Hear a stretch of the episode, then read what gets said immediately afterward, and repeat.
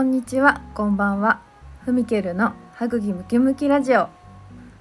この番組は京都で鍼灸マッサージ師として活動中の私ふみけるが、えー、時折ゲストを交えながら思わず歯茎ムキムキで笑ってしまうようなこぼれ話、えー、ちょこっとサイズの東洋医学のお話などを口元ゆるくお話ししていきます。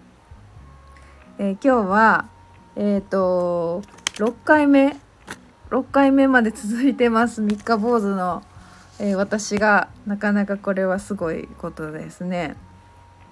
あのインスタのフォロワーさんあの見てくれてあのあのこんなんして見てますよとかって写真アップしていただいてあいただいたり送っていただいたりしてめっちゃ嬉しいです。ありがとうございます。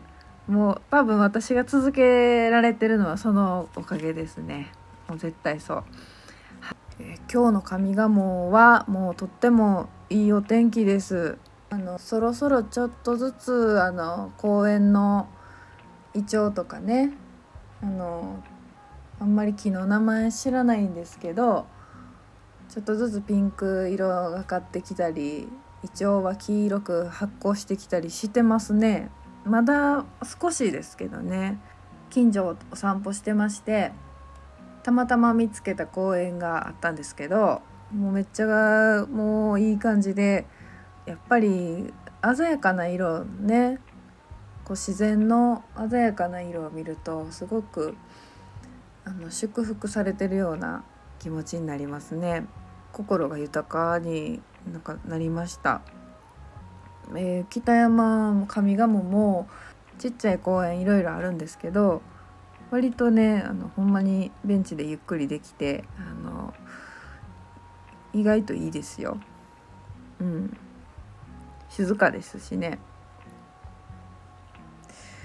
私あのイチョウの木ってめっちゃ好きなんですよ。あの街路樹のね街路樹北山通りもイチョウの木イチョウ並木ですね。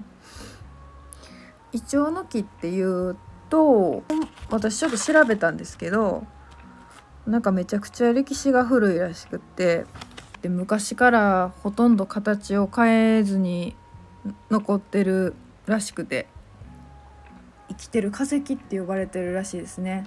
シーラカンスとかあとあとななんやろ生きてる化石ってあのメタセコイアとかのキーワード覚えてるんですけどあと動物で言うとさっき言ったシーラカンスとえっ、ー、とカピバラカピバラとコピコビトカバ そうあと何やろ？なんかいるんですよ。なんかゾウゾウとかね。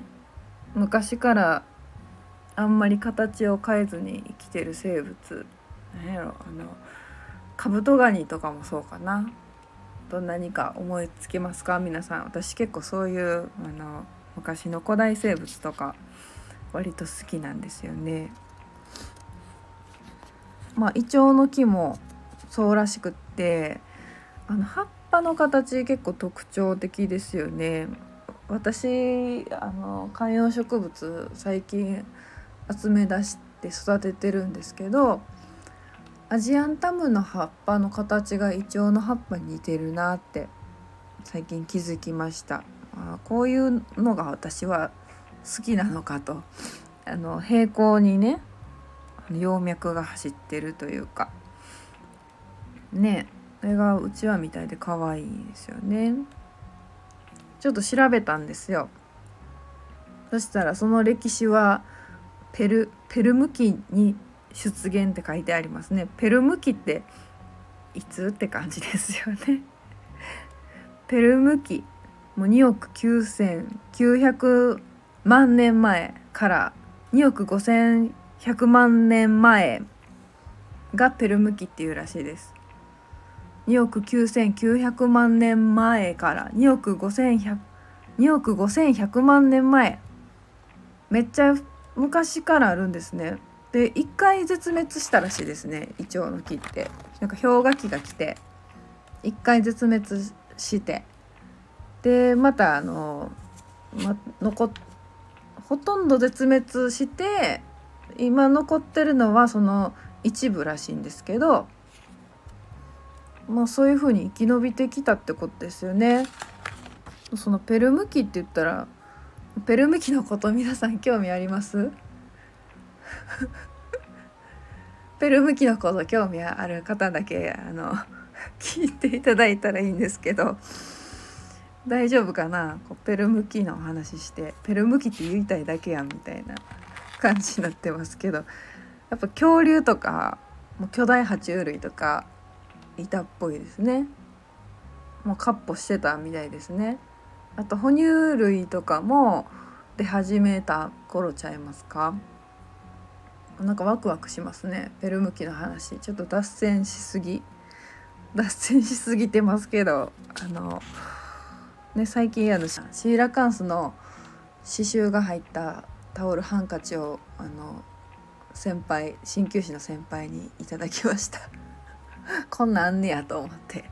めっちゃ可愛かったです。あのイノブンで販売しているらしいのでもしフェルムキの、えー、動物とか古代生物とか好きな方是非イノブンにそういうの売ってますので是非寄ってみてください。えー、めっちゃ脱線しまくったんですけれど銀杏。